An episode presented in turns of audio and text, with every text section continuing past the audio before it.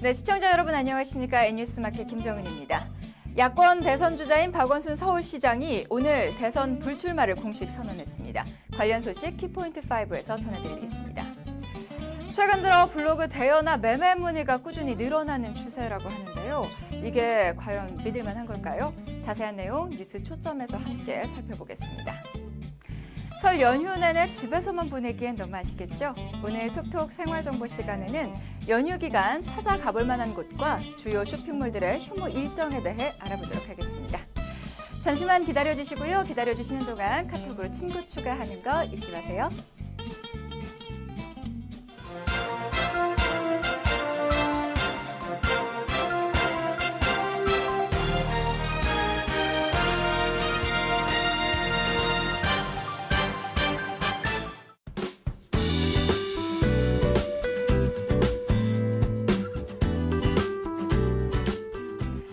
네, 민족의 최대 명절인 설 연휴가 내일부터 나흘 동안 시작됩니다. 이미 귀성길에 오르신 분들 많으실 텐데요. 고속도로는 이미 혼잡하고 밤새 정체가 예상된다고 합니다. 몸은 가는 중이지만 마음은 벌써 고향에 내려가 계실 것 같습니다. 다행히 연휴 기간 큰 추위는 없을 것으로 보이는데요. 다만 설을 제외하고 연휴 내내 잦은 눈비가 내릴 것으로 보여서 고향 오가는 길 조심하셔야겠습니다. 설 연휴를 앞둔 N뉴스마켓 목요일 방송 지금 바로 시작합니다.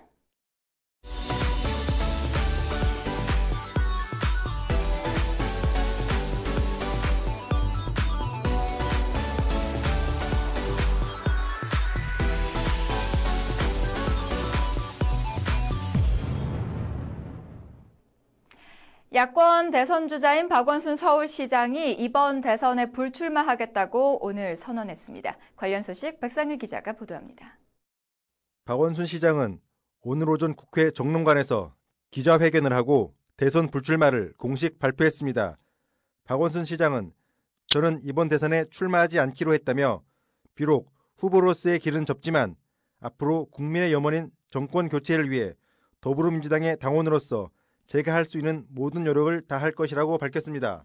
박원순 시장은 또 저의 결정은 정권 교체에 대한 국민의 염원과 기대 그리고 저의 역할 등에 대해 깊은 고민을 한 끝에 내린 것이라며 그동안 정말 대한민국을 새롭게 바꾸겠다는 열망으로 열심히 노력했지만 국민의 마음을 얻지 못했다고 말했습니다. 특히 당의 경선 규칙 결정과는 관계가 없다는 점은 분명히 밝혀두고자 한다면서 정권 교체 이후 민주개혁 세력의 단결을 통해 새로운 정부가 성공할 수 있도록 최대한 노력할 것이라고 다짐했습니다.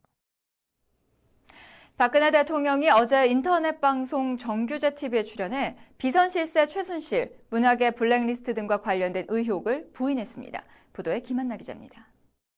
박근혜 대통령은 어제 공개된 인터넷 방송 정규제 TV에 출연해 이야기가 한 번 만들어져서 바람이 불면 수없이 아니다 해도 받아들이지 않는 풍조가 있다며 우리 사회에서는 사과를 하면 안 된다. 그냥 잘못해도 버텨야 한다는 충고를 한 사람들이 있다고 말문을 열었습니다.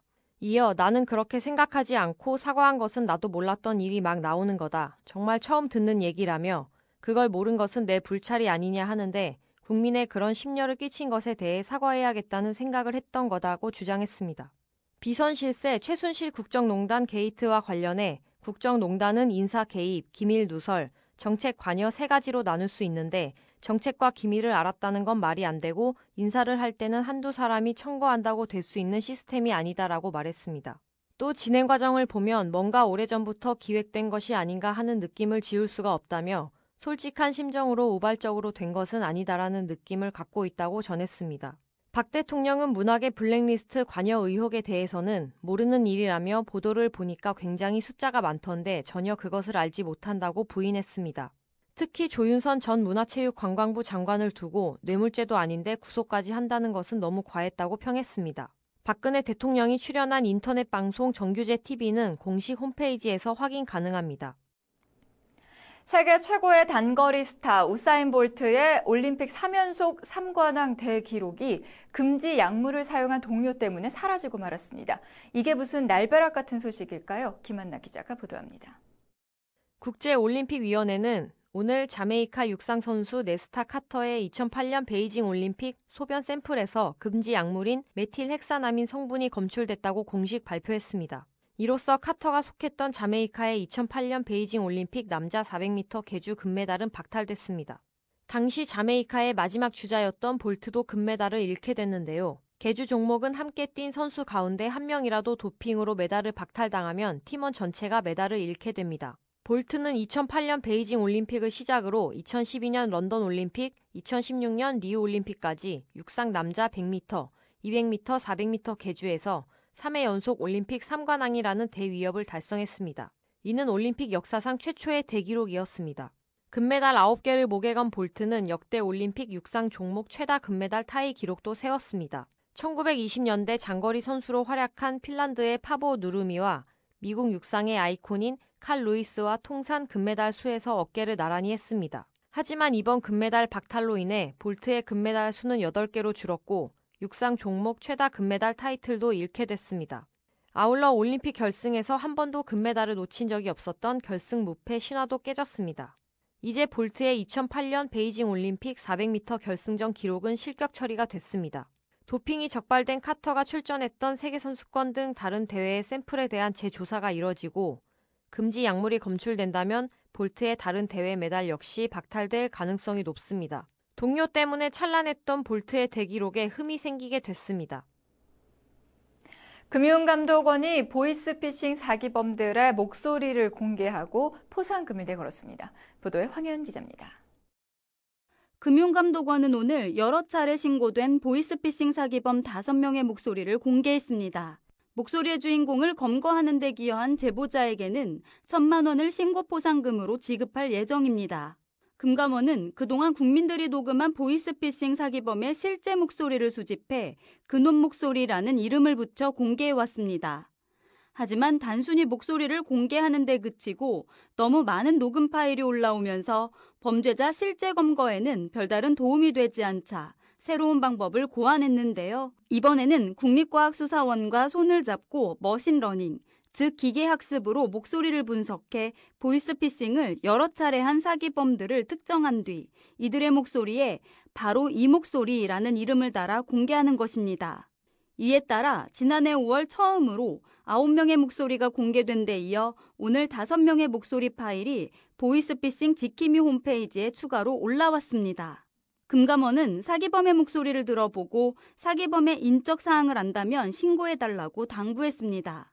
또 설명절을 앞두고 급전이 필요한 서민들에게 대출을 미끼로 사기를 치는 수법이 기승을 부릴 수 있다고 보고 주의를 당부했습니다. 배우 최민수와 임혜진이 TVN 새 월화 드라마 그녀는 거짓말을 너무 사랑해에 합류하며 강렬한 존재감을 예고했습니다. 관련 소식 김한나 기자가 전해드립니다. TVN 새 월화 드라마 그녀는 거짓말을 너무 사랑해 측은 오늘 최민수와 임예진이 강한결의 아버지 강인우 역과 윤소림의 할머니 김순희 역을 맡아 극의 중심을 잡아줄 예정이라고 밝혔습니다. 이 드라마는 정체를 숨긴 천재 작곡가 강한결과 그에게 첫눈에 반한 비타민 보이스 여고생 윤소림의 순정 소환 청량 로맨스입니다. 강인우는 천재 작곡가 강한결의 아버지로 인우와 한결은 음악을 대하는 열정부터 천재적 감각까지 닮았지만 태도의 차이로 서로를 이해하지 못하며 갈등을 겪습니다. 특히 드라마 대박, 오만과 편견, 칼과 꽃 등에서 카리스마를 뽐낸 최민수는 또 다른 연기 변신을 할 것으로 예상됩니다. 음악 속 자유로운 영혼이라는 캐릭터와 최민수가 평소 보여준 음악에 대한 열정이 200%의 싱크로율을 자랑하는데요. 무엇보다 드라마 오만과 편견을 통해 호흡했던 김진민 PD와 재회하는 것이라 기대를 높이고 있습니다. 임혜진이 연기하는 김순희는 고운 외모의 소유자인 자타공인 꽃할머니로 윤소림의 유일한 가족입니다. 그동안 임혜진은 드라마 프로듀사, 연애 말고 결혼, 오로라 공주 등에서 도도하면서 귀여운 어머니를 소화해 남다른 존재감을 드러냈습니다. 그녀는 거짓말을 너무 사랑해에서는 따뜻하고 정감 가는 할머니로 변신해 또 다른 매력을 어필한 것으로 보입니다. 이외에도 특급 신예들과 믿고 보는 배우진의 특별한 하모니에도 큰 관심이 쏟아지고 있습니다. 그녀는 거짓말을 너무 사랑해는 동명의 일본 만화를 리메이크한 작품으로 내성적인 보스 후속으로 오는 3월 첫 방송됩니다.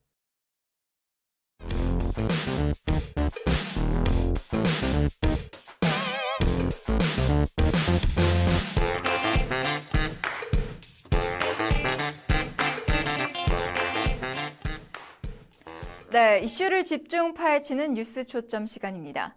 당신의 블로그를 빌리고 싶습니다. 블로그를 운영하는 분이라면 심심찮게 이런 내용의 쪽지 받아보셨을 겁니다. 빌려주는 조건으로는 대여 기간에 따라서 적게는 10만 원부터 많게는 200만 원 이상의 금액을 제시하는데요. 이게 과연 믿을 수 있을까요? 오늘 뉴스 초점에서 한번 짚어보도록 하겠습니다. 자, 먼저 블로그에 대한 은밀한 거래 요청, 구체적으로 어떤 내용을 담고 있는지 황혜연 기자가 전해드립니다. 일상이나 여행 사진을 포스팅하며 수년간 네이버 블로그를 운영해온 신모 씨. 최근 블로그를 대여한다거나 매입하고 싶다는 내용의 쪽지를 수십 통 받았습니다. 신 씨가 받은 쪽지를 살펴보면 구입 200만 원, 임대 일주일 25만 원, 임대 한 달 100만 원을 주며 단순 카테고리 하나만 빌려 쓰는 조건이라 제시하고 있습니다. 또 블로그 아이디 빌려주면 금액을 100만 원 준다는 똑같은 쪽지도 하루에 두세 통씩 쏟아졌습니다. 전부 개인정보를 요청하지 않고 블로그 외에 다른 용도로 사용하지 않을 테니 홍보 활동을 하기 위해 빌려달라는 내용입니다. 블로그를 임대한다고 해서 100만 원을 준다니까 처음엔 솔깃했어요. 그런데 블로그로 허위 마케팅을 하는 많은 악용 사례가 생각이 나서 스팸 신고 처리를 했습니다. 네이버에 따르면 이 같은 블로그 대여나 매매 문의는 최근 들어 꾸준히 늘어나는 추세입니다. 네, 사실 대여 금액이 혹할 만한 금액인데 이 블로그를 빌린다거나 사려는 사람은 대체 누군 건가요? 대부분 바이럴 마케팅 업체인 것으로 나타났습니다. 쪽지를 자세히 읽어보면 광고회사 혹은 바이럴 마케팅 회사라고 밝히고 있습니다.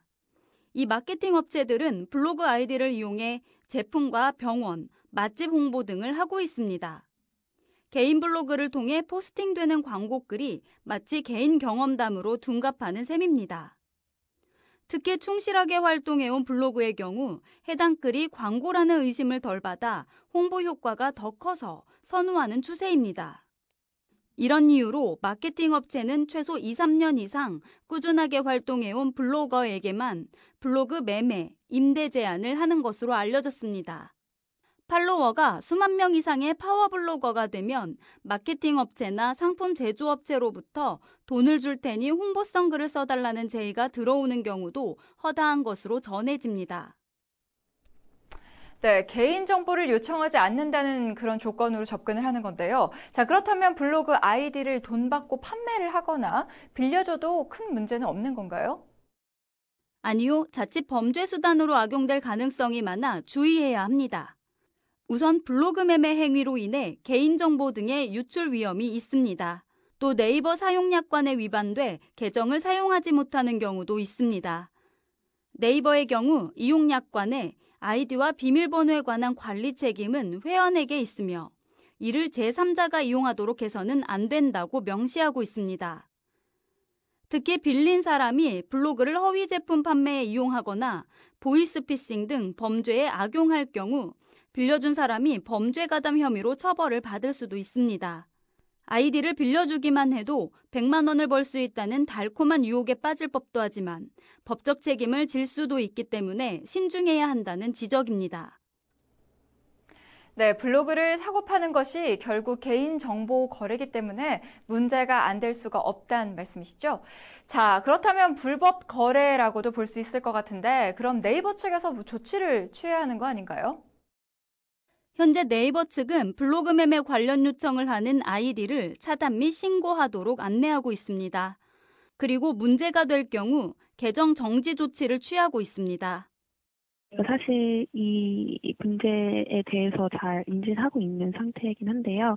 사실 좀 이런 불법 거래가 좀 많다 보니 저희가 일일이 다 모니터링하고 걸러낼 수가 없는 건 사실이에요. 그게 좀 한계적으로 어려움이 있긴 한데 그 뭐 형사적으로 이렇게 불법이 됐고 이거 발견된 사례가 있다면 저희도 어 뭐 블로그를 뭐 이렇게 게시 중단을 하거나 아니면 제재 조치를 하고 있는 것도 사실이고요.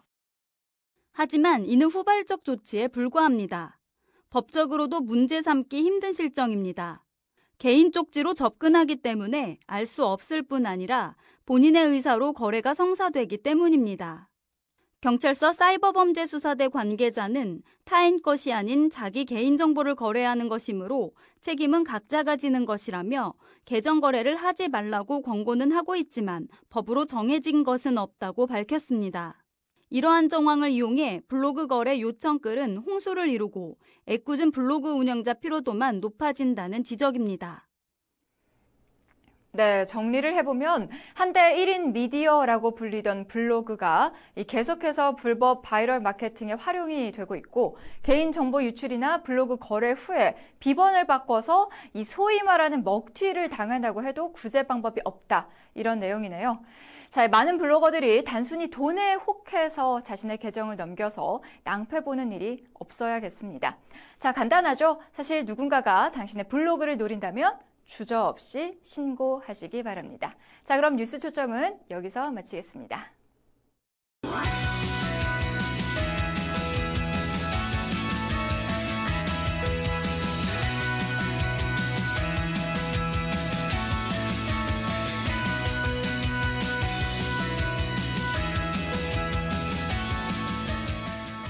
네, 까치까치 설날은 내일이고요. 우리 우리 설날은 토요일이죠. 예, 설을 맞아서 고향 찾는 귀성객들 많으신데요. 예, 오랜만에 가족들이 한자리에 모이고 즐거운 시간 가질 생각에 모두 기쁜 마음일 겁니다. 근데 설 연휴 기간 내내 집안에서만 보낼 수는 없겠죠. 예, 가족들이 함께 나들이 갈 계획을 짤 수도 있고요. 휴일을 이용해 쇼핑하려는 분들도 있으실 겁니다. 그래서 오늘 톡톡 생활정보 시간에는요, 설 연휴 기간 찾아가 볼 만한 곳과 주요 쇼핑몰들의 휴무 일정 알려드리도록 하겠습니다. 자, 백상일 기자, 이 설 연휴 이용해서 해외여행 가시는 분들도 많지만, 뭐 국내에 계신 분들 또 가족들과 함께 또 즐겁게 시간 보낼 수 있는 곳 많을 텐데요. 어떤 곳이 좋을까요? 네, 설날은 우리의 대표적 명절인데요. 명절이라고 하면 전통 문화와 함께 하는 것이 좋지 않을까요? 가족들과 함께 고국 나들이를 하거나 왕릉을 방문하는 것도 좋은 방법이 될 것 같은데요. 설날에는 또 고궁들이 무료 입장 행사도 하고 있어서 차례를 지내고 나들이를 가면 좋을 것 같습니다. 물론 겨울이니 옷을 따뜻하게 입으시고 이동을 하셔야겠죠. 네, 설에는 고궁 등 이런 곳이 무료 입장이 가능하네요. 자, 그런데 좀 단순히 고궁을 둘러보는 것만으로 좀 아쉬울 것 같아요. 명절이 아니라도 사실 고궁은 방문할 수 있는 곳이긴 하잖아요. 네, 그렇죠. 평상시에도 물론 고궁을 방문할 수 있는데요. 설날 연휴 기간 동안에는 특별한 행사들이 마련돼 평소와 달리 풍성한 볼거리, 즐길거리가 있습니다. 먼저 설날 당일인 28일에는 경복궁 등 4대 궁과 종묘, 조선왕릉이 무료 개방됩니다. 또 월요일이 정기 휴일인 창덕궁과 창경궁, 덕수궁, 현충사, 칠백의총, 만인의총 등은 1월 30일에도 관람이 가능합니다. 종묘는 평상시 예약제로 운영되지만 설 연휴 기간 동안에는 자유롭게 관람할 수 있습니다. 네, 생각보다 설에 관람할 수 있는 곳들이 꽤 많네요. 자, 이벤트들, 특별한 이벤트 많다고 하는데 어떤 행사들 마련되어 있나요? 네, 경복궁에는 온돌방 체험 및 세배드리기 체험이 진행됩니다. 설날 당일인 28일과 다음 날인 29일 이틀 동안 진행되는데요. 오전 10시부터 오후 4시까지 집경당에서 체험할 수 있습니다. 구체적인 행사 내용을 살펴보면 전각 아궁이에 불을 피워 전통 온도를 몸소 체험하며 자유로운 분위기에 함께 참여한 어르신에게 세배드리고 덕담을 나눈 기회를 가질 수 있는데요. 요즘에는 아궁이에 불을 피우는 전통 온도를 체험하기가 쉽지 않은데 이번 기회를 이용해 체험해보는 것도 좋은 경험이 될 것 같습니다. 네, 아궁이에 직접 불을 피우는 전통 온돌이라니 저도 이거는 꼭 한번 체험해보고 싶은 마음이 생깁니다. 자, 그럼 다른 행사들 어떤 게 있을까요? 네, 명절에 딱 맞는 행사라면 전통 민속놀이를 빼놓을 수 없을 텐데요. 여러 곳에서 전통 민속놀이 체험 시간이 마련됩니다. 덕수궁에서는 내일부터 30일까지 투호, 제기차기, 윷놀이 등 전통 민속놀이를 체험할 수 있습니다. 오전 9시부터 오후 6시까지 참여가 가능하니 시간을 맞춰 가시면 될 것 같습니다. 또 현충사에서도 민속놀이를 즐길 수 있는데요. 충무문 앞에서 민속놀이 한마당이 펼쳐집니다. 그리고 700의총 광장에서도 민속놀이에 참여할 수 있는데요. 현충사는 오전 9시부터 오후 5시까지, 700의총은 오전 10시부터 오후 4시까지 운영하니 시간을 잘 확인하시기 바랍니다. 네, 가족들이 함께 전통 민속놀이를 즐기며 특별한 추억이 만들어질 것 같은데요. 이외에도 또 뭐 눈여겨볼 행사들 있을까요?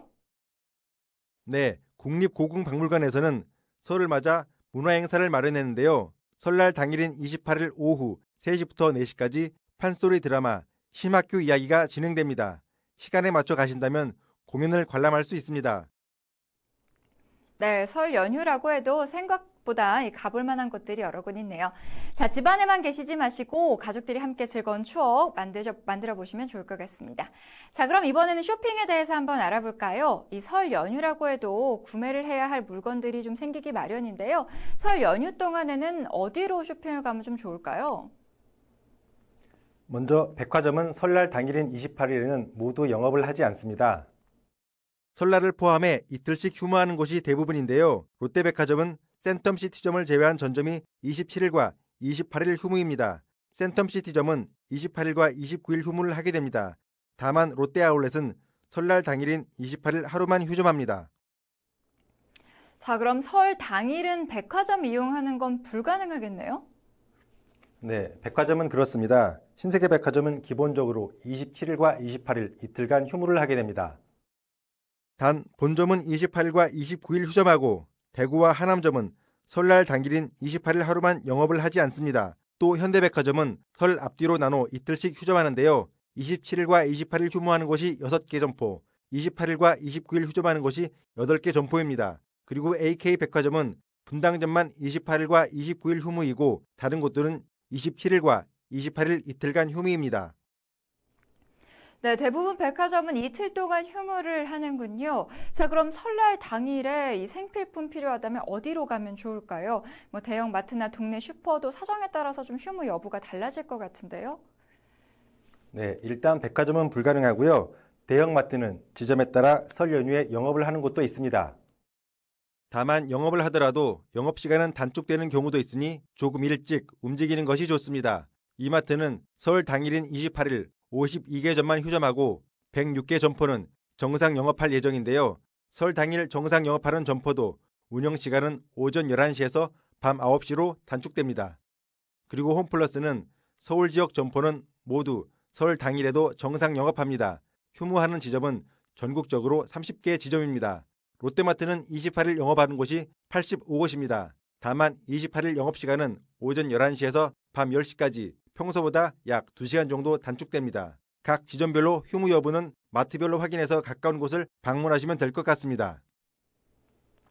네, 이제 본격적으로 연휴가 시작됐습니다. 많은 분들이 들뜬 기분이실 텐데요.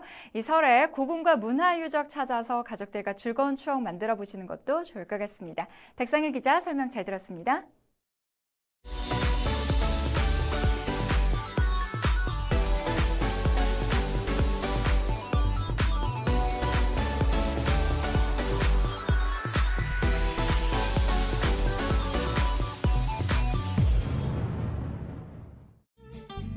분위기는 아직 뒤숭숭하지만 명절을 앞두고 들뜬 마음은 모두 같은 것 같습니다.